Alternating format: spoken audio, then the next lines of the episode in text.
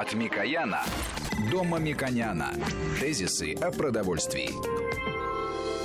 Мы продолжаем нашу программу. Мушек Мамиконян. Алла Владимировна Погожева, доктор медицинских наук, профессор э, Института питания Российской Академии Наук. И вот э, перед новостями у нас было как раз, вы рассказ... обобщали, говорили, что полезно. И это был цельнозерновой хлеб. Это вы... И мы дошли до да. Э, крупы, естественно, каш. И я бы хотел, чтобы Алла Владимировна прокомментировала еще такую тенденцию, потому что мы говорим о том, что потребители могут затратить умеренное количество средств для получения максимально прибыльных продуктов, прибыльных с точки зрения, что они покупают белок, белок более полноценный, они покупают не рафинированный сахар, а углеводы, которые э, дают а, параллельно еще другие полезные свойства и так далее. Вот в этом э, соотношении, вот если мы говорим о крупах и о кашах, вот, например, есть э, зерновые, и э, зернобобовый. Вот, например, э, наши эксперты говорили о чечевице которая достаточно принята э, русской национальной кухней, э, производится в России достаточно количество.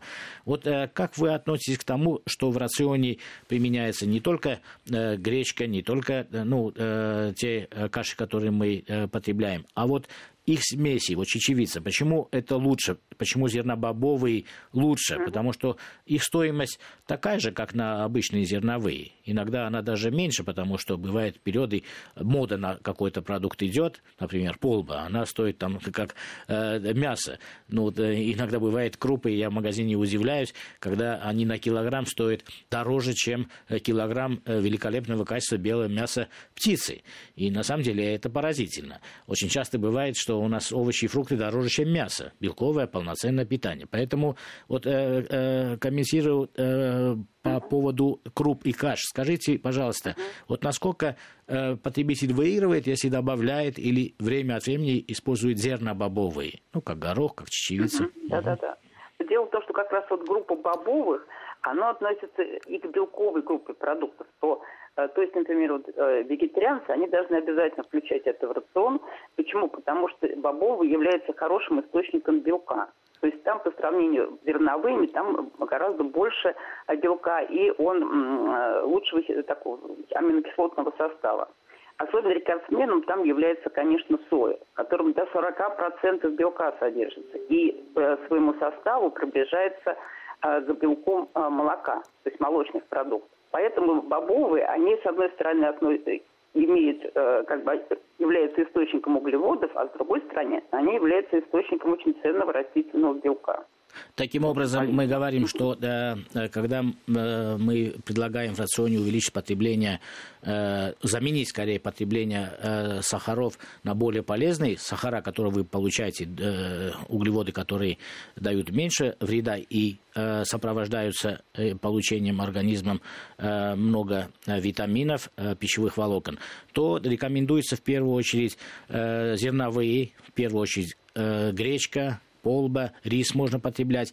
Рис с чечевицей рекомендовали вот наши эксперты. Я считаю, что и вкусовые uh-huh. сочетания здесь хорошие.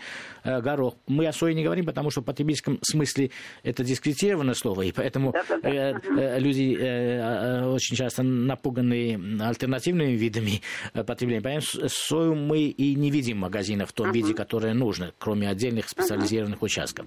Поэтому вот, увеличение потребления в рационе вместо рафинированного хлеба или рафинированного сахара на те продукты, которые вы обозначили, мы считаем тоже фактором, улучшающим профилактику э, ряда э, заболеваний и улучшение структуры питания населения. Несомненно, да, конечно, обязательно нужно. И на Руси всегда, вот испокон веков, продукты этой группы употребляют и чечевицы, и фасоль, и горох. То есть это всегда было на столе у русского человека. Так что здесь можно к ним не привыкать, мы уже генетически к ним привыкли. Да, вот, и должны их хорошо переносить. Алла, э, э, вот я давал эту рекомендацию, и я хотел бы, чтобы вы поддержали. Например, очень часто э, в чистом виде крупы люди не любят, ну, считают, что это, ну, не блюдо. Но я предполагаю, что можно делать великолепное блюдо, если, например, пассеровать немножко лука. Это тоже привычно для нас, и это один из дешевых, но максимально полезных, с моей точки зрения, продуктов. Пассеровать лук, немножко томата добавить, даже половину помидор нарезать вот в, в такую заправку и заправить кашу, это, мне кажется, это великолепного вкуса блюда само по себе и может сопровождать мясную белковую часть продукта. Вот как вы относитесь, если мы рекомендуем в каше добавлять больше овощей в виде, например, лука или в виде моркови? в виде томатов. Это же улучшает структуру полноценности этой каши. Потому что это уже мы добавляем группу овощей, поэтому мы добавляем сюда и пищевые волокна, и витамины, и минеральные вещества. И снижается калорийность продукта. То есть мы разбавляем как бы калорийность. Дело в том, что зерновые, они все-таки имеют высокую калорийность. И, э, а овощи, фрукты где-то в 10 раз калорийность у них меньше. И поэтому, вот разбавляя таким образом, мы э, снижаем калорийность э, продукта, что очень важно для тех, кто вот следит за своей массой тела. А, надо сказать, что у нас уже больше половины населения, к сожалению, в стране имеет избыточную массу тела и ожирение. И поэтому вот здесь вот такое разбавление будет очень хорошо и будет очень получится хороший гарнир. Вот даже и какому-нибудь э, белковому блюду и так далее, к мясу и к рыбе. Так что это можно вполне использовать, это очень даже полезно. И потом вкусно. И я практическая, да, да, и практическая рекомендация такая, я лично так делаю, я э, видел да, на юге России так, так делают. Вместо того, чтобы добавить просто на кашу масло, э, лучше э, на этом масле пассеровать лук, морковь, кто любит, а потом уже добавить, и мы получим э, лучшее соотношение белов, э, белков, э, углеводов, волокон и так далее. Так это и вкуснее. Можно добавить и томаты, конечно. Это получается, с моей точки зрения, очень вкусно и полезно. Но мы, если не затронем проблему жиров сегодня, так же, как продуктов, угу. которые, да. Мы... Вот, кстати говоря, жиры и масло. Мне сразу же возникает вопрос, потому что вот вы сказали, что если лучше, чем масло, просто добавить э, на масле пожаренные овощи, это пассерованное, да? А вот если просто добавить масло, вот мы, у нас много было программ... Мы говорим о растительном масле. Да, растительном да, масле. Да. Вот если, вот, во-первых, полезно ли добавлять масло, а во-вторых, вот много очень вопросов приходит, вот, например, вот масло, вот, э, например, вот мы рекомендовали льняное масло. Э, ну, крестоцветных, горчичное масло. Да, да. Да, вот когда его надо пить? Тут очень много э, рекомендаций. Одни говорят, что только натощак, другие говорят, что ни в коем случае. Надо, третьи говорят, что надо пить э, чайную ложку два раза в день. Четвертые говорят, что надо никакую не чайную, а нормальную столовую ложку тоже два раза, может быть, даже три раза в день. Я хотел бы уточнить, что наши эксперты, ну, я присоединяюсь к ним, мы говорили о том, что э, вот те масла, Э, который в России производится и очень перспективный для производства России крестоцветных, как горчичное масло, как льняное масло. Э, и они могут потребляться параллельно или взамен оливкового масла на салаты, если вкус этих масел вам нравится. Очень часто, может, этот вкус не понравится, вам понравится горчичное масло или соевое масло и так далее. Это раз. И мы рекомендовали в основном это для салатов, не перегретые. Когда мы э, жарим или э, э, пассируем, то мы предлагали исключительно рафинированное масло. И напоминаю нашу рекомендацию, мы предлагали масло всегда хранить в более холодной температуре, чем обычно у нас принято. Рафинированное масло, если не используется, стоит около плиты, и мы рекомендовали так не делать. И мы все пошли, ну, я лично, и масло, которое у меня рядом с плитой было, убрал в холодильник раз и навсегда, я так пользуюсь. Поэтому наш вопрос э, звучит так. Да, мы рекомендовали на салаты, но многие считают, что это очень полезный э, компонент продукта. Они э, утром э, говорят, натощак ли пить, можно ли натощак пить небольшое количество масла. Или же как потреблять одну чайную ложку или обеденную ложку. Вот как мы можем ответить им с точки зрения врача? Ну, вообще э, норма так называемого растительного масла это 20-30 грамм в день это, э, так вот сказать, полезное потребление, если нет у человека избыточной массы тела. Э, то есть это где-то одна-две э, столовые ложки.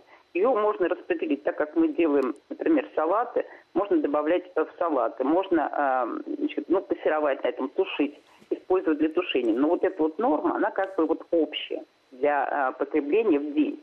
Здесь, конечно, различается и рафинированное, и нерафинированное масло. То есть тушить а, продукты. Я не говорю жарить, потому что жарить диетологи не любят этого способа приготовления. Я говорю вот там тушить, там чуть-чуть пассеровать. А это нужно, чтобы было не э, рафинированное масло, светлое такое, совсем прозрачное оно на вид. А вот в салаты лучше, конечно, добавлять нерафинированное масло.